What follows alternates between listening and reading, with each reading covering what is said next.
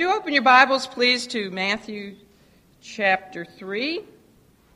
We're going to be skipping around a little bit this morning, but um, for time's sake, I might just read from Matthew and John and tell you about what's in Luke and Mark. With this 11th study in our Life of Christ study, we come to the event which launched the Lord Jesus Christ into his public ministry. Finally, we're there. And that event was what?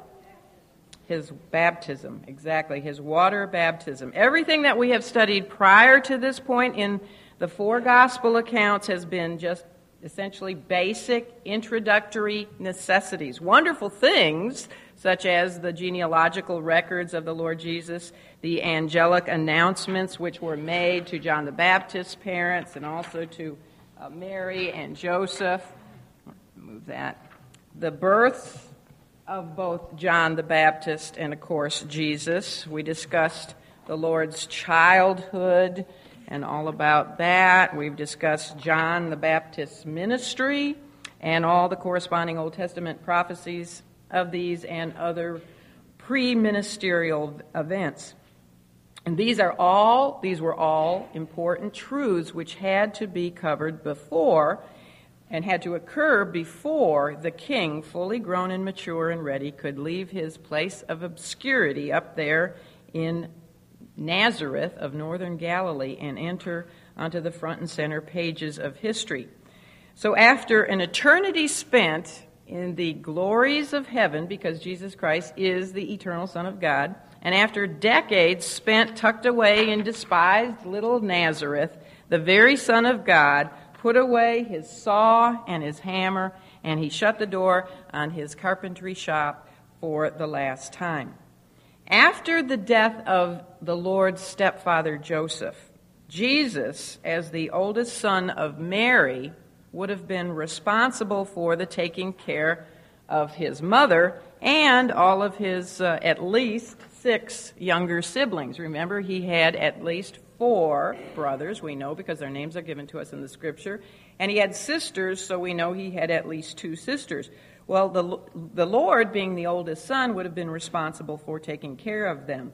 At the age of 30, which is the age of his baptism when he was launched into his public ministry, um, his brothers would have been old enough to support themselves and also to assume the responsibility of taking care of their mother. And we can assume also that his sisters would have been married by this point in time. If he was 30, regardless of how much later they were born, girls got married at a very young age, so his sisters would have been married by this point in time. And Bible scholars, I did say that after the death of jo- Joseph, Bible scholars generally agree that Joseph must have died sometime between the Lord's 12th and 30th years on earth. And the reason they say that is because he is just conspicuously absent at any time the family is gathered together. The, you know, whether, where, wherever Mary is, Joseph isn't there, or where the brothers, and you know, not the sisters, but the brothers, Joseph is just not there. Um, we know he was conspicuously absent at the Lord's first miracle, which was when he changed water into wine at a wedding in Cana. And apparently, that was a wedding of some relatives of Mary, and Joseph wasn't there. So they assume that Joseph died we know he was alive when Jesus was 12, right? Because he took, with Mary, they went to the temple, and um, we had that 12 year old experience of Jesus in the temple. But by the time he begins his public ministry, Joseph has been removed from the scene. So Jesus righteously fulfilled his obligations to his family his physical family here on earth as the eldest son of his earthly father, and now he is therefore ready to fulfill his obligations to the whole world as the son of his heavenly father.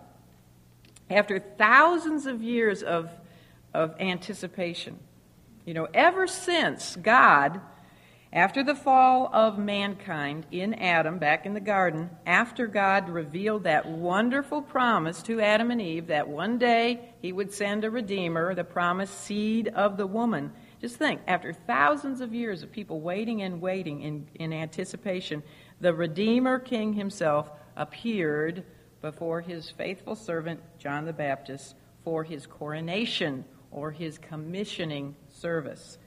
Bethlehem, Egypt, and Nazareth were all left behind, and from this point forward, the Lord would call no place home.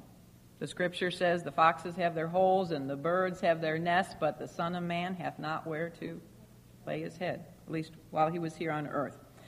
Mother, brother, and sister were also left behind. Henceforth, Jesus said, Whosoever would do the will of God, the same would be his brother and his sister and his mother. Mark 335. So, we're going to be looking at the king's commissioning for service. And you can see that this is obviously an important event because it, the baptism of Christ is mentioned in all four Gospels. And when something is in all four Gospels, take note, it is very important. Everything is important, but this is extra specially important. We're going to be looking at four subdivisions for our lesson. We'll look at the arrival of the Son, the argument of John, speaking of John the Baptist, the anointing of the Holy Spirit, and then the approval of the Father. So we'll begin. I'm going to read Matthew 3:13, the arrival of the Son, but this is also found in Mark 1 9 and Luke 3. I, I will just tell you about what those verses say for the sake of time. So let's look at Matthew 3:13 where it says, Then cometh Jesus from Galilee to Jordan, that's speaking of the Jordan River, unto John to be baptized of him.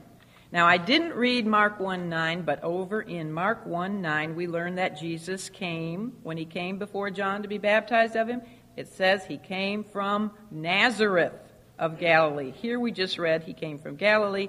There it says he came specifically from Nazareth of Galilee to be baptized by John the Jordan River. Now, since the time of the Lord's 12 year old experience in the temple, when he had, remember, astounded the doctors of the law with his under, great understanding and his answers, and had then willingly subjected himself to his parents and returned to where? Nazareth. To this appearance, and that was when he was 12. From that time to this appearance now of the Lord before John at the Jordan River, the Bible says nothing.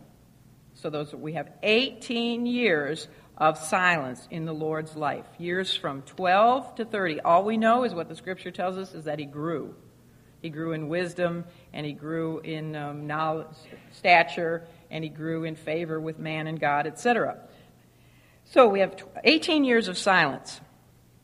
And as you can imagine, men, and I sh- probably should include women, love to speculate about things that they don't know. So there's been a lot of speculation about what occurred during those 18 years. And some have speculated that what the Lord did was, even maybe some of them have said before he was 12 years old, that he lived with the Essenes. And somebody even asked me about that earlier this year, or last year. Did Jesus, was Jesus raised by the Essenes? You all know who the Essenes were because we studied them a couple weeks back. They were that monastic group, the ones who really knew the scripture and knew things were corrupt in Judaism and in the temple worship. And yet, they made a mistake by hiding their light under a bushel, going out to live in the caves near the Dead Sea. Well, some have said Jesus learned all that he knew from these monastic Essenes during those 18 years. Uh, others have said, no, he went to the east to live with and learn from the Magi or the wise men perhaps not the same wise men who had come to him when he was only about two years old to bring him those wonderful gifts of gold, frankincense, and myrrh, but perhaps other wise men that knew those wise men. And that's where Jesus learned all of his wisdom.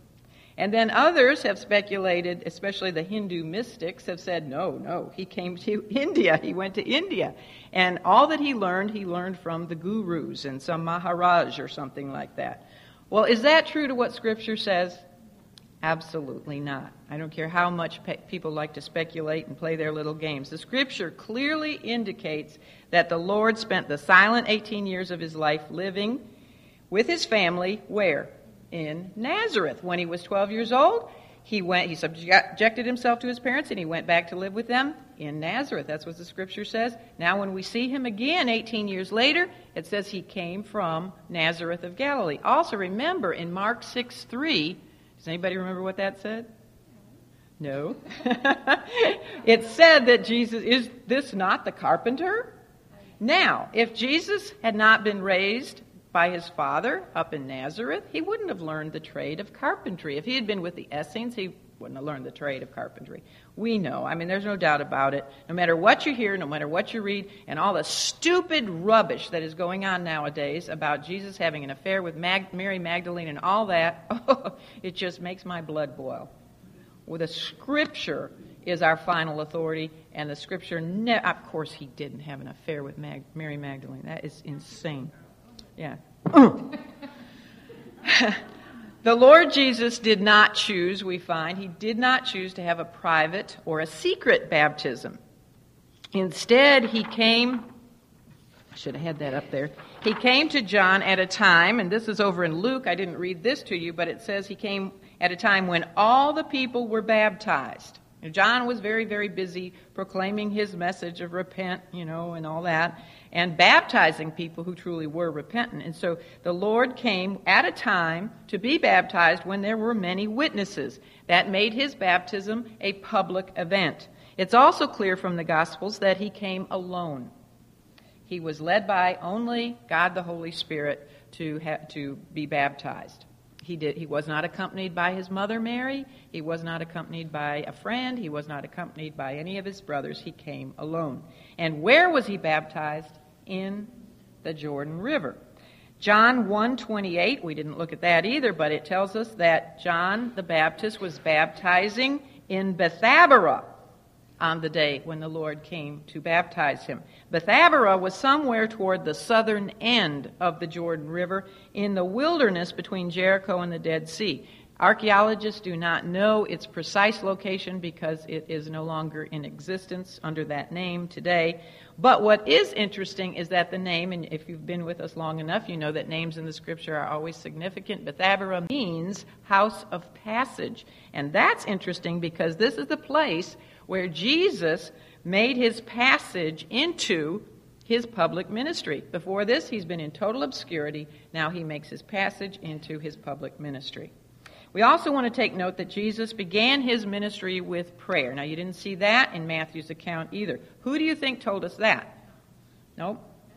Luke. If you remember back when we were talking about Luke, we said Luke contains a lot of the, he, he gives us a lot of the prayers that the other guys don't. Well, he didn't actually give us the words to the Lord's Prayer, but he is the only one who mentions the fact that um, the Lord prayed at this time of his baptism. So, this is our first recorded occasion of the Lord praying in our Life of Christ study. We do not know what he prayed because Luke did not reveal that to us. But this is just my uh, guess. This is something, perhaps, what he might have prayed to his father. He might have said something like this Father, I have come to do thy will, and I am ready to begin the ministry for which thou hast sent me. I am ready to begin my road to the cross as we have predetermined that I must do. And of course, that was in eternity past, that we have predetermined that I must do in order to satisfy thy holy requirement for the sins of this world. I pray, Father, that thou might anoint me by thy Holy Spirit for this special task, and I pray that I might find approval in thy sight for my submission to thy will. That's possibly something like what the Lord might have prayed, but of course that's just my guess. But regardless of what the Lord said precisely, we learn from Luke that while John was bathing the Lord in water, Jesus was bathing himself in prayer, as he did throughout his ministry. Even though this is the first recorded prayer of the Lord, we know that he obviously prayed over and over again throughout his whole life, probably continuously in prayer with God his Father, even as a child. Okay, that is the. Um, what did I do with my outline? I buried it. That is all we're going to say about the arrival of the Son. Let's move on now and look at the argument of John. And for this, you can stay in Matthew. We'll look at verses 14 and 15. But John forbade him. Forbade him what? John, Jesus came to be baptized. So John here forbade him, saying, I have need to be baptized of thee, and comest thou to me? And Jesus answering said unto him, Suffer it to be so now, for thus it becometh us to fulfill all righteousness. Then he, John, suffered him. In other words, he obeyed him, he went ahead and baptized him. As the heralding ambassador of the king, remember we have talked about the fact that Jesus, I mean, John, was the fulfillment of several prophecies in the Old Testament. He was the fulfillment of Malachi 3:1 and also Isaiah 40 verses 3 to 5. He was the voice crying in the wilderness to make the way straight and ready for the coming king. He was the herald of the Messiah. He prepared the way for the coming of the king by preaching repentance of sin. What is repentance? It's a changing of your mind and your attitude about your own sin, that we are all hopeless, helpless sinners in need of a Savior, a sinless Savior. Those who repented after hearing John's message gave public testimony of their repentance by submitting themselves to his water baptism. And John, for however long, some speculate only as long as six months, but he had been faithfully and continuously warning Israel that the kingdom of heaven was at hand because the king himself was on his way. And then, can you imagine John? Just can you just imagine? Because he's heard about Jesus all of his life. And then one glorious day, as he is busily engaged in preaching to the people and baptizing many people, all of a sudden he looks up and he sees Jesus coming toward him. Jesus, the firstborn son of Mary, heading, to, heading toward the, the water. Remember who Mary is in relationship to John. Mary and John's mother are cousins. Therefore, John the Baptist and Jesus are also cousins. I don't know if Mary and Elizabeth were first cousins. If they were, that would make them, John and Jesus, second cousins. But they were definitely related. And at the sight of Jesus, John's heart probably just leapt within him. You know, just as it had leapt with, within his, he himself had leapt within his mother's womb when the young virgin but pregnant Mary, some 31 years earlier, had spoken words of greeting to his mother, Elizabeth. Remember when he, it, that was a womb to womb experience. You know, Mary came in and she had just been impregnated by God the Holy Spirit. So Jesus was within her womb. She walks in, she greets her cousin Elizabeth, and John within Elizabeth just leaps for joy. So I could imagine now as an adult when his eyes look up and he beholds, maybe he had met Jesus somewhere along the line. Maybe they had gone to a Passover feast. I know they lived far apart. But, you know, the families all went to Jerusalem at, at three, three feasts a year, so perhaps their families had come together at some Passover feast, for example, and maybe as young teenagers or children or wherever they had met. I don't know. That's, again, that's speculation. But now he looks up and he immediately knows it's his cousin. He knows it's Jesus. He also knows a whole lot of other things. And can't you just imagine the Holy Spirit within him, just his heart, just leaping for joy when he sees him? Now, we can assume, of course, that John's mother, Elizabeth, would have shared with her son the amazing circumstances regarding Mary's conception of Jesus and perhaps even other details regarding his birth as well. So, and from both of his parents, John would have heard all about the um, miraculous conception of Jesus and all the wonderful events that surrounded his, uh, his birth, etc. He would have heard that all of his life. So we find that the same man who had so brazenly and boldly called the Pharisees and the Sadducees right to their faces a generation of what? Of vipers, was now the same man at the sight of Jesus. He was just totally overcome with the knowledge of his own unworthiness. He realized that he was not even worthy to stand before the one who was approaching him, much less to baptize him. And we know this because John, in protest to Jesus, uh, his desire to be baptized, said, I have need to be baptized of thee, and comest thou to me? He was confounded at even the thought of baptizing the Lord God's anointed one, the Messiah. His encounter with the Lord Jesus was a climactic and a dramatic event in the life of the Baptist, as it was also in the life of Jesus. It was for both of them a very climactic event. At one and the same time, the baptism of the Lord launched him into his public earthly ministry and began the decline of John the Baptist's ministry. John would henceforth begin to slip into the background while Jesus would begin to come to the forefront.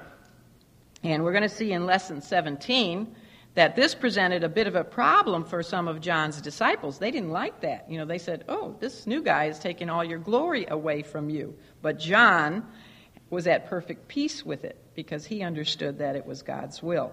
So he humbly stepped back and pointed men to Jesus in you know, in essence saying to men, "Don't follow me, follow him. You know, my job is done. I must decrease. I must decrease, and he must increase. John understood this whole scenario. His purpose had been to announce the arrival of the king, and then when the king arrived, he knew and he understood that his mission was accomplished. As Jesus and John then came face to face, Matthew is the only one to record for us John's protest. That's why we're primarily focusing here on Matthew. He's the only one that tells us John protested this. His protest was not only a protest regarding his own lack of unworthiness to perform this baptism, but it was also, if you think about this, it was also a confirmation of the Lord's sinlessness. Even before, and we're going to be going over this this morning in a little bit, but even before John witnessed the Holy Spirit of God descending upon Jesus in the form of a dove when he came up out of the waters of baptism, even before John saw that, see, that was a divine confirmation to him of who Jesus was. But even before he witnessed that, he believed that Jesus was the anointed one. He was the coming king. He was the Messiah. He understood that.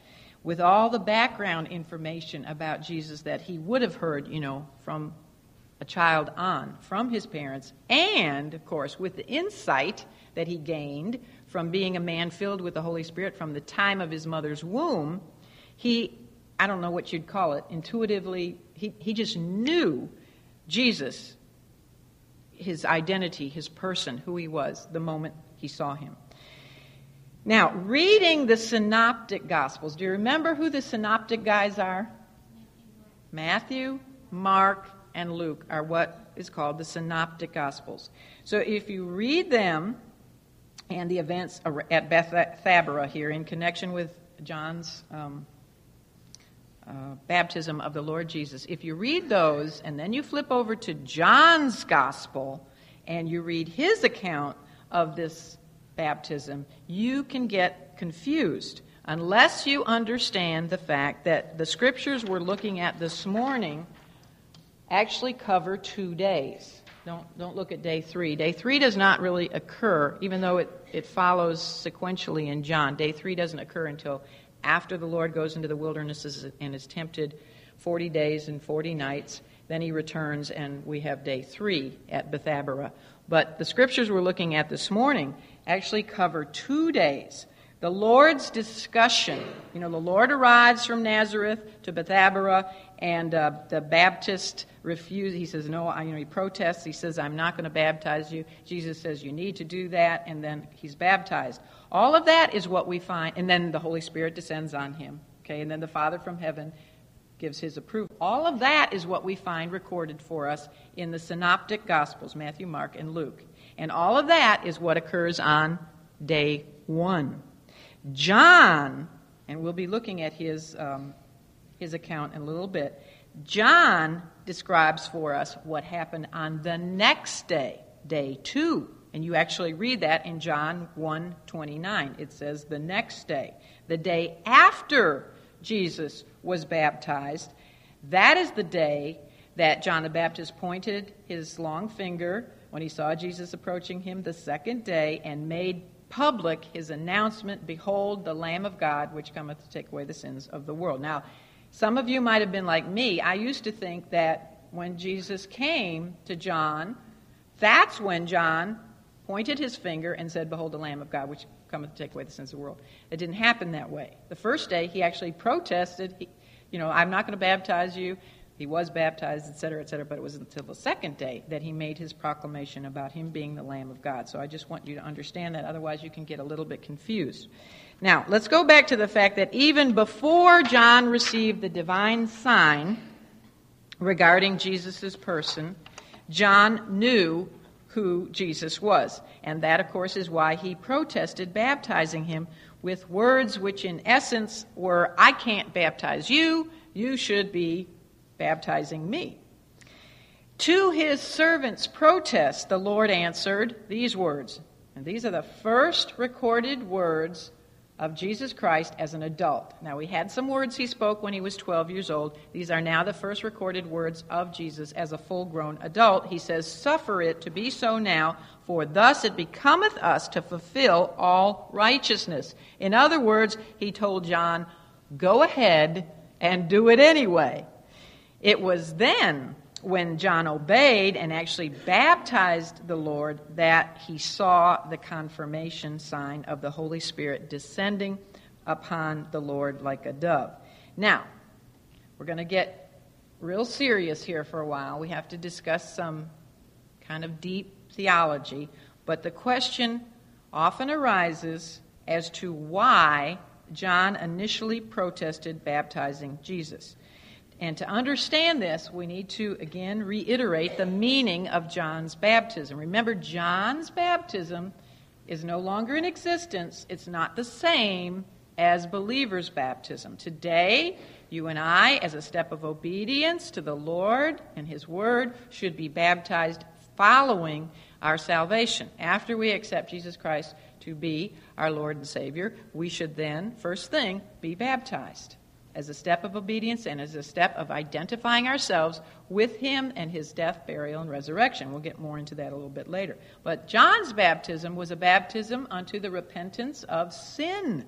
Those who were baptized by John came both confessing and repenting of their sins.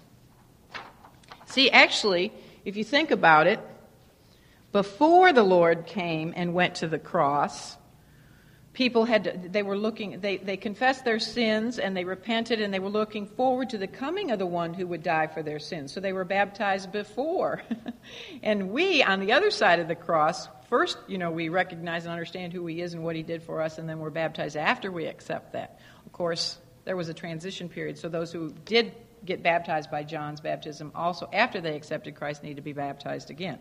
We don't need that. We only need to be baptized once so anyway, that they were baptized and they came by John. They were confessing and repenting of their sins. And what we have here is that John, you see, when in protesting that he would not baptize Jesus, he was recognizing and acknowledging that Jesus had no need to confess his sins.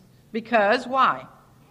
He had no sins. He was sinless. He had nothing, absolutely nothing, of which to repent.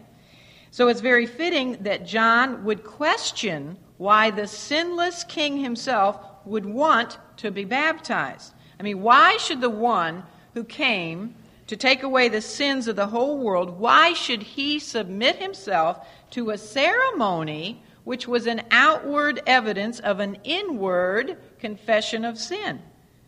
So we find, you know, that John was really doing his job here. He was truly, truly a prophet of God because he was giving his testimony as to the sinlessness of the Lord Jesus Christ. Now, in Matthew 3:15, um, we find something interesting. We find that in the Lord's first recorded words as an adult, he did not deny two things. First of all, he did not deny that he was spiritually uh, superior to John. Why didn't he deny that? Because he was and is spiritually superior to John. Secondly, he didn't deny the fact of his sinlessness, and that is very important.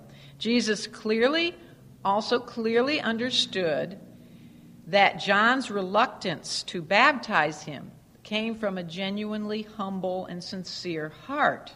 You know, other, other times as we go through our Life of Christ study, we'll see that when his disciples refuse whatever he says to do, like Peter, you know, says, No way, no way am I going to let you wash my feet, Lord.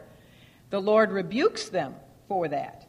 But notice he doesn't rebuke John because he understood that uh, John's John here was really right in essence, saying, "I can't, you know, I shouldn't be baptizing you. You don't have any sin. You don't need to confess sin, your sin."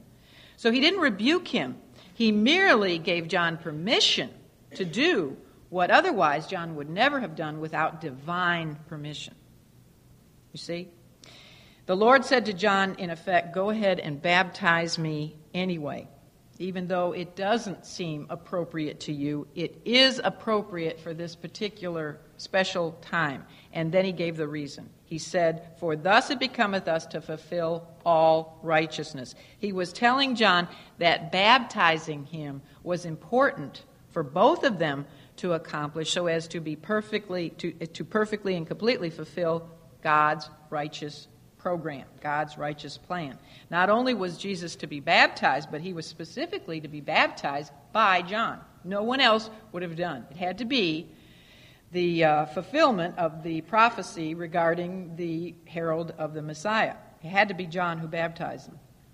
However, those I know your little brains, no, your big brains are clicking away, and you're still thinking, well, we still have this perplexing question about why John, the Lord would be baptized in the first place. If John's baptism was a baptism of both repentance and confession of sin, then why was Jesus baptized by John at all?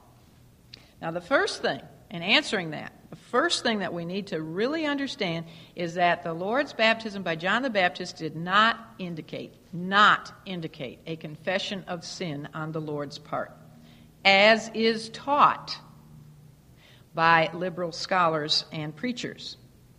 And if you don't believe me, just get on the internet and look up the baptism of the Lord Jesus Christ and see how many say well, this was his admittance of the fact that he was a sinner. One such man is named Middleton Murry. He wrote a book called Jesus Man of Genius, and here are his blasphemous words. He says, quote, Jesus has come as more than a sinner, but as a sinner he has indeed come. Whatever this man was, speaking of Jesus, he was the incarnation of honesty he would have sought no baptism for the remission of sins had he not been conscious of his sin. End of quote. Tragically, that is a typical statement from liberal theology, which teaches that the Lord's baptism does indeed prove, gives us evidence of the fact that Jesus was aware of his own sinfulness. And that is a bunch of rubbish. They say that this was his public confession of his repentance for his sins. Now, that is why you and I have to really understand how to combat such heretical teaching. It is very, very critical. The liberals' perspective on Christ's sinfulness is for one thing, and here's what you really need to understand and know, as most of you probably already do it is completely inconsistent with the teaching of Scripture. If Scripture contradicts itself, then it is not God inspired. And God's word said that it says that it is God inspired. All scripture is given by inspiration of God. And if we believe that, then we know that God would never contradict himself. You need to always approach scripture with the attitude that it doesn't contradict itself. So if this looks like a contradiction, I must be thinking wrong. Well, they are indeed thinking wrong. The uniform teaching of the New Testament is that Jesus Christ was, is, always will be completely sin- sinless. Let's look at just a few verses that show this to us. Actually, next week, when you come back, Lord willing, we will look at the temptation of Jesus in the wilderness, tempted by Satan himself, the worst tempter of all, and there he proved he is totally sinless. We'll discuss the question is the Lord, was the Lord peccable or impeccable? Could he have sinned? We know he was tempted, but could he have succumbed to that temptation and actually sinned? Was he peccable or was he impeccable? Was there no way he would ever, could ever have sinned? and given into that temptation? That's another big question. We'll look at that next week. But let's look at some scriptures like 2 Corinthians 5:21 says for he God hath made him Jesus to be sin for us. Now there's a big difference in him becoming sin for us and him being a sinner. Big difference. He became sin for us who knew no sin. Now that's speaking of Jesus. Who knew no sin. Why did he become the one who knew no sin become sin for us? So that we, who have no righteousness, might be made the righteousness of God in him. What a great exchange. and it's totally free. He who had no sin became sin for us so that we who had no righteousness could become the righteousness of God in him. And all we have to do is believe he died in our place. I mean, that what greater gift could there be? There, there is no greater gift. Hebrews 4:15 says, "For we have not an high priest which cannot be touched with the feeling of our infirmities, but was in all points tempted as like as we are, yet without sin." 1 Peter 2:21 and 22 says, For even hereunto were ye called, because Christ also suffered for us, leaving us an example that ye should follow his steps, who did no sin, neither was guile found in his mouth. 1 John 3 5. And ye know that he, Christ, was manifested to take away our sins, and in him is no sin. The Bible very clearly speaks of a Savior, thank God, who knew no sin, did no sin, and in whom there was no sin. So it makes no sense, it is totally illogical, that the Lord would want to be baptized in order to make a public confession of his sin. And the Baptist understood this. The Baptist was filled with the Holy Spirit from the time of his mother's womb. He knew this. He knew that Jesus was perfectly sinless. And that, of course, is why he protested baptizing him.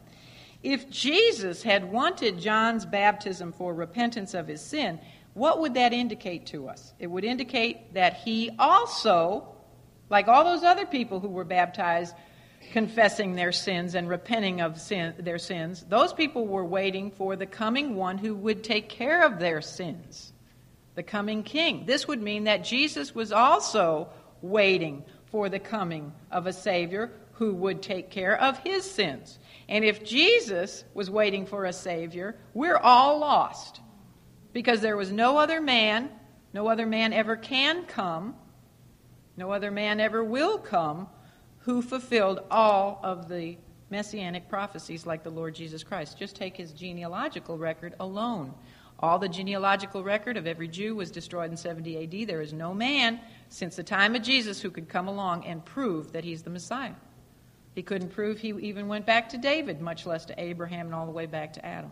So if Jesus Christ is not our Savior, we are hopelessly, helplessly lost for all of eternity. So why be a liberal theologian and say he was confessing his sin and then still pretend to be a Christian? I mean, it's totally illogical. Might as well throw out the Bible and just become Muslim or something. I don't know. Other Bible students have suggested that Jesus was baptized by John in order to be. Um, and this isn't this isn't so bad. I mean, this is not nearly as bad as what the liberals say. And a lot of people, at, at one point, I probably would have gone along with this and say, "Well, that makes sense." That he was baptized in order to be um, anointed into his priestly office. And they use the fact that he was um, baptized, and we didn't look at this, but if you look over at Luke three twenty three it says that at the time of his baptism, he was about 30 years of age, which means he could have been 29 years and 10 months or something like that, or 31 years and one month, etc. But he was about 30 years of age. So they used this age to support their view that he was baptized in order to be anointed into his priestly office, because according to Numbers 430, when an Old Testament priest was inducted into his office as a priest, there, it was followed by a ritual which included a ceremonial washing with water. So that sounds good up front. However, if you go four chapters over from Numbers 4 to Numbers chapter 8, the age for indoctrination of the, into the priesthood changes. It goes down to the age of 25. And then if you go over to 1 Chronicles 23 24, the age to be indoctrinated or anointed into the priesthood lowers to even 20 years of age. So the Lord's age at the time of his baptism is not evidential support for the idea of him being baptized in order to be anointed into the priesthood. Also, even though it's true that Jesus was set apart by God the Father to be a priest, he was of which tribe? Which tribe did he come from? Judah. To be a Levitical priest, which tribe did you have to come from? The tribe of Levi. So you see, Jesus actually disqualified to be a Levitical priest. He disqualified for the Levitical priesthood. Neither did he qualify to be um, a high priest, technically a high priest of Israel, because they had to descend from Aaron, the brother of Moses. That's what we call the Aaronic priesthood. Jesus didn't descend from Aaron. So he disqualified for both the Levitical priesthood and the Aaronic priesthood. And there would have been no point in baptizing him into an office for which he was ineligible. Jesus Christ was a priest after the order of who? That mysterious man named Melchizedek, Hebrews chapter 7. His induction into that special priestly office, the, you know, the priestly office after the order of Melchizedek, however, was to be performed not by John the Baptist, but, but by the Lord's heavenly Father, and it was not to occur until after the Lord's resurrection. The Lord Jesus is indeed our high priest, right? But not after the order of Aaron, after the order of Melchizedek, and he is not our high priest here. He wasn't a high priest while he was on earth during his time, the time of his um, earthly ministry. He is the believer's high priest where? In heaven. And, and he did not become our high priest until after his resurrection. Therefore, we can conclude that John's baptism of Jesus Christ was not to induct him either into the Levitical, the Aaronic, or the Melchizedekian priesthoods. Period. What we need to understand when we come to the subject of Christ's baptism is that it was distinctly unique from every other kind of baptism that has ever existed. So when you think of the Lord's baptism, don't associate it with any other kind of baptism. Don't associate it with proselyte baptism, which was for any Gentile um, who was converted to Judaism. Nor was it, even though he was baptized by John, it wasn't really John's baptism, which was for the repentance of sin. Neither was it what you and I experience today in believers' baptism. That's for New Testament believers to publicly identify ourselves with Christ's death, burial, and resurrection. Everything about the Lord's baptism remains distinctly unique, as is true with everything about him. He is definitely distinctly unique. Generally speaking, we're going to talk specifically, but first of all, we're going to talk generally. Generally speaking, the Lord's baptism was a baptism of identification. The Greek word, which is translated in our Bibles, our English Bibles, as the word baptized, the Greek word is very similar. You would recognize it, except the Greek letters look funny. But it is the word baptizo, and it literally means to immerse or to um, uh, dip or to dye, not D I E, but D Y E. It was what first century people did with fabric, which they wanted to dye, you know, to color. They totally immersed the fabric into a colored solution so that it was then identified with that color. When it was then brought back up out of the dye tub, it remained whatever color, of course, it had been dyed. And this is the literal meaning of the word baptizo, baptized. And, you know, I don't have any axe to grind. I really don't, so don't come to me and complain, you know, whether you're sprinkled or uh, poured or dipped or whatever.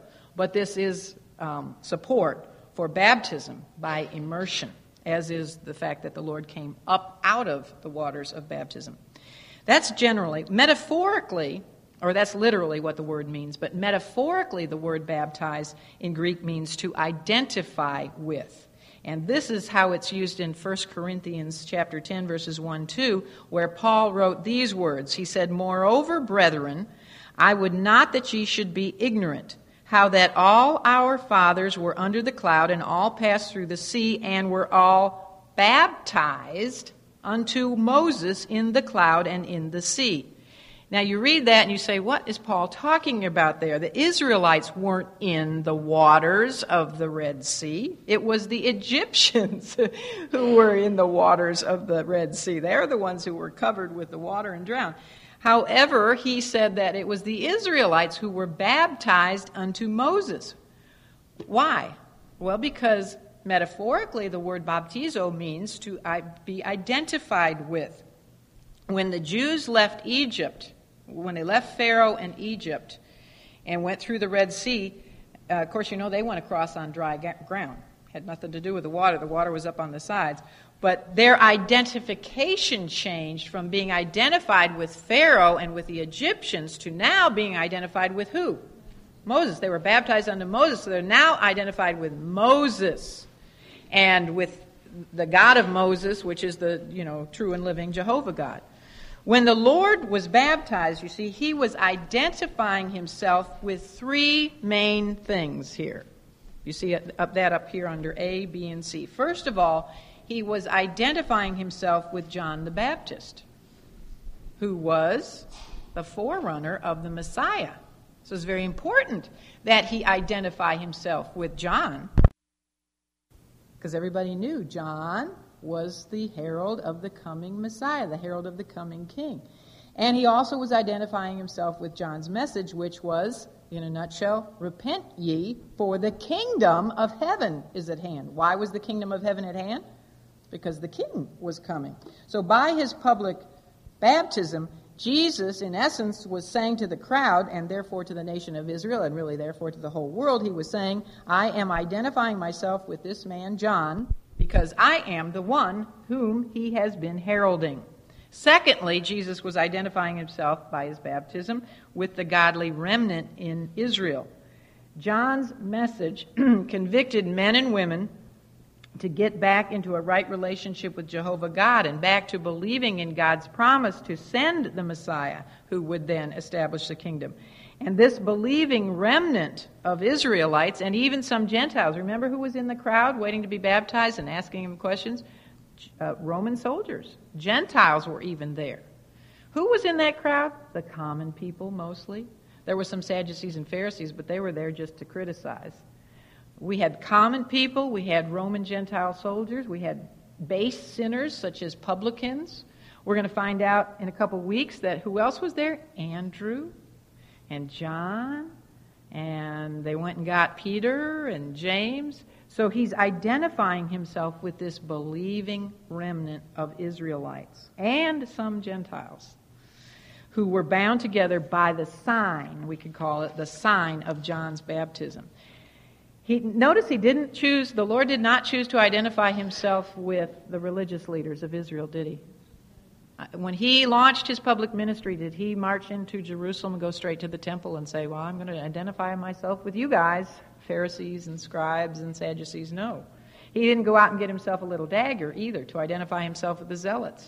And he didn't go out to live in the Dead Sea cave, the caves around the Dead Sea and identify himself with the Essenes. Instead, he purposely chose to identify himself with the believing remnant who were awaiting the fulfillment of God's messianic promises. So his baptism identified him with that little family of believers in the midst of a perverse nation, in the midst of a pagan world, who had repented and were waiting for the Savior King and the promised kingdom that he would bring.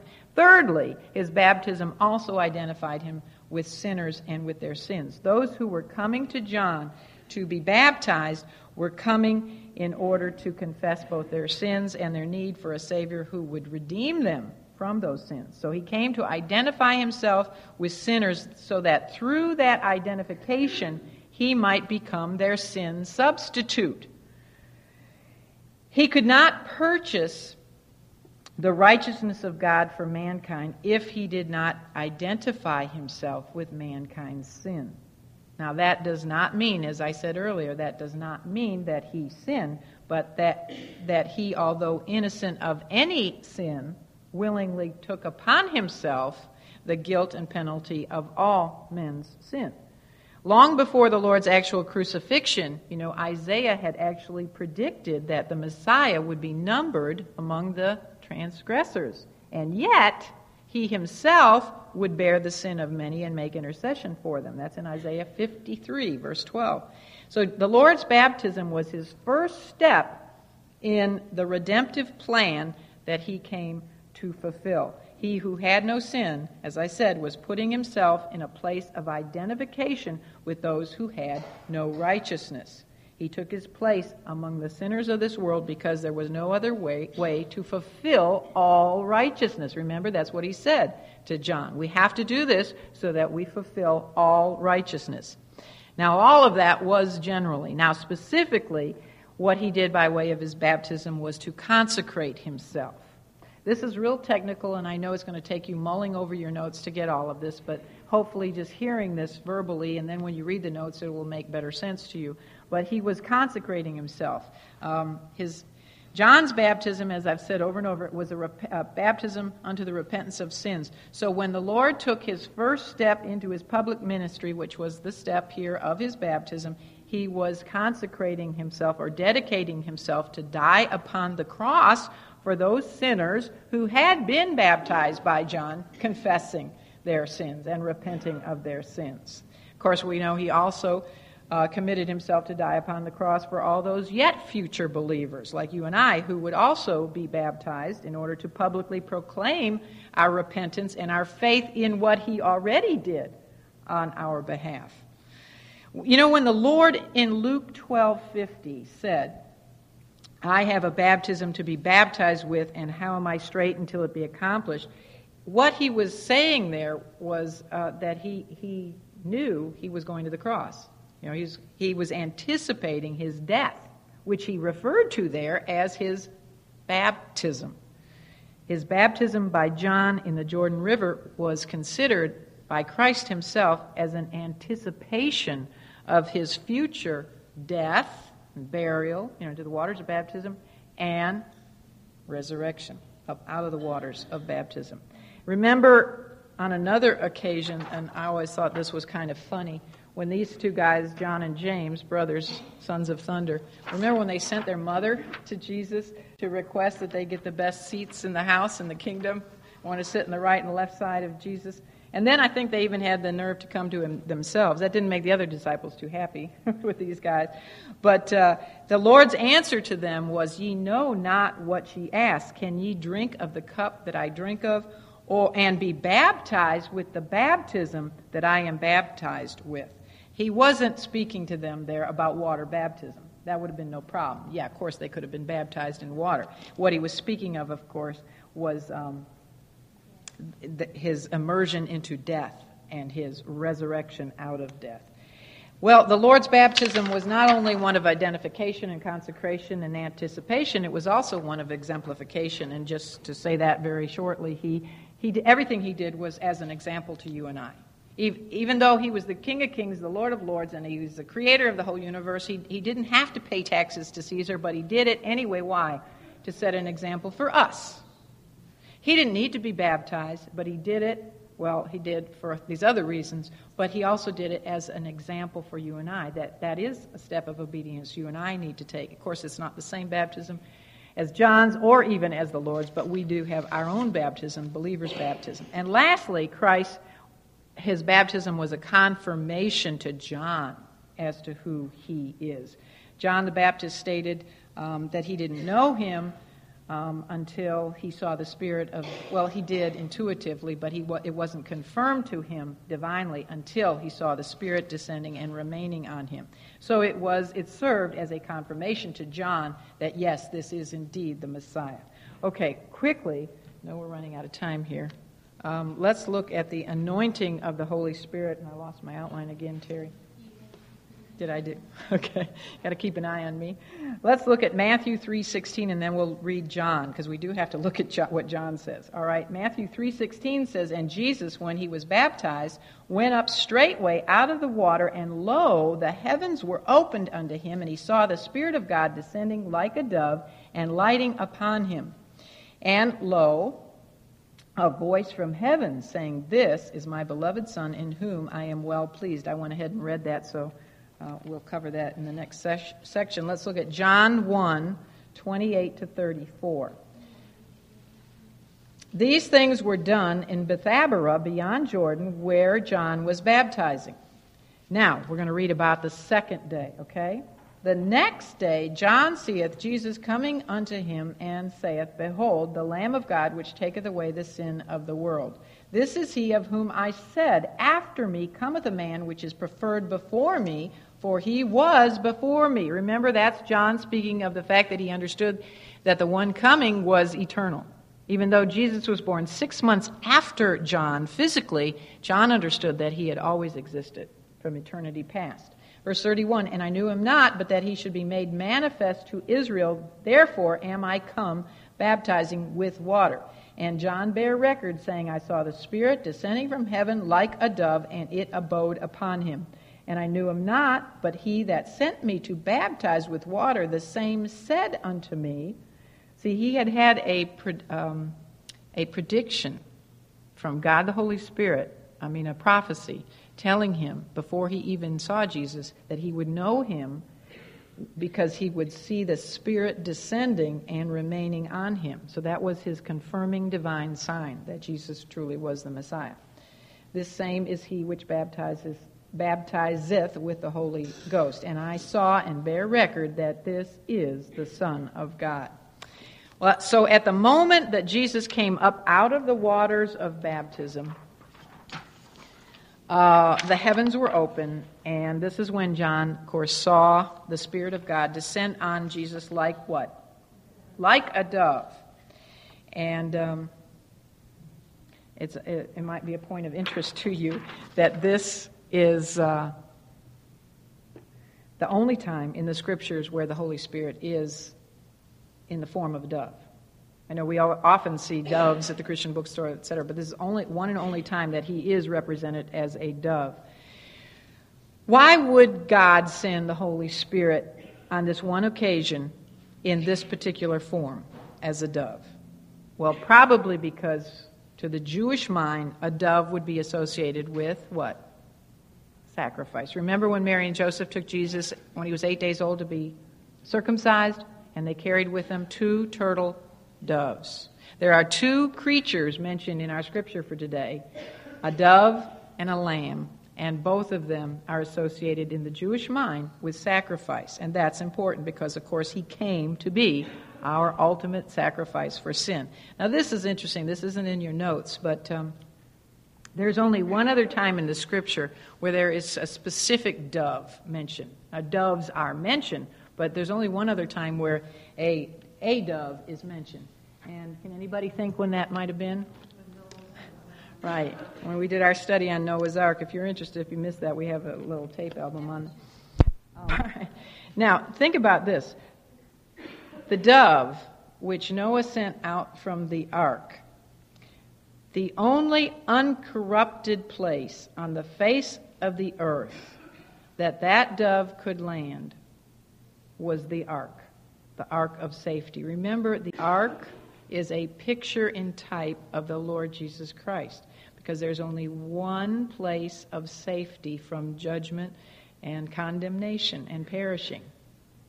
And that was the ark. You had to be in the ark to be safe from judgment and condemnation and the wrath of God. Just like in Christ only are we safe from the judgment and the condemnation and perishing. Okay? So the only place the dove could land was on Noah's ark of safety. And uh, that ark was in the midst of waters which covered the whole face of the earth. And now we have here, the second time a specific dove is mentioned, the dove comes down from heaven, and there's only one place on the whole face of the earth that that dove can land on a, something that is uncorruptible, uncorrupt, on a place of incorruption, and that is the person of the Lord Jesus Christ. And where is he standing? In the midst of the waters of baptism. So that is a, a nice picture.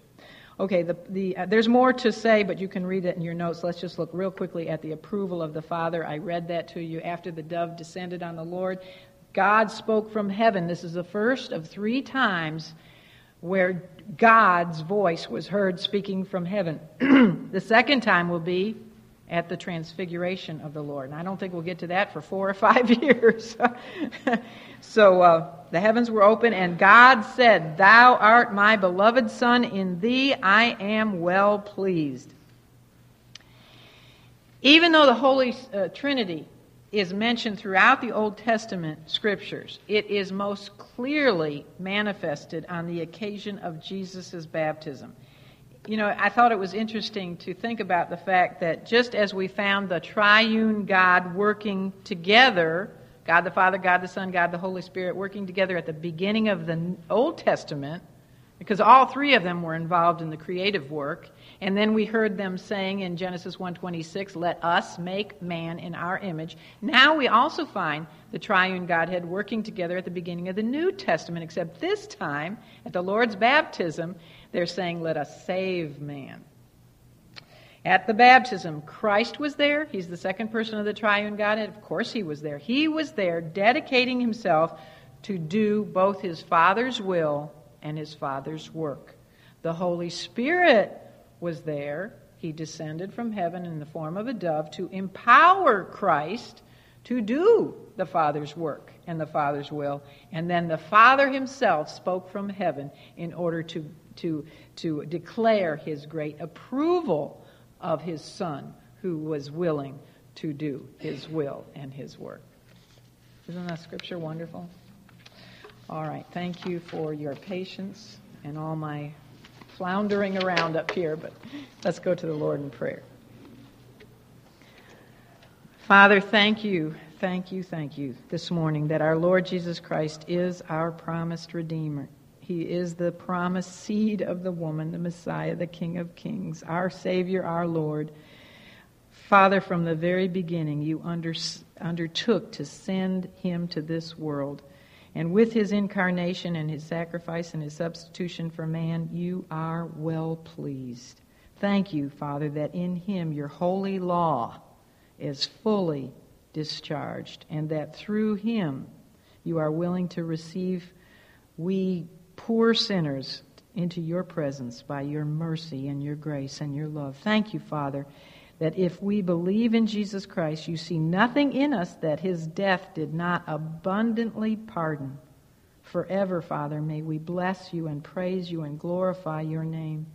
That in a dying world we are able, able to turn to a living Savior. Because being joined to the Lord Jesus by faith, we shall rise again to live forevermore. And the second death shall have no power over us, because Jesus has said, Because I live, ye shall live also. And it is in his precious name we pray. Amen.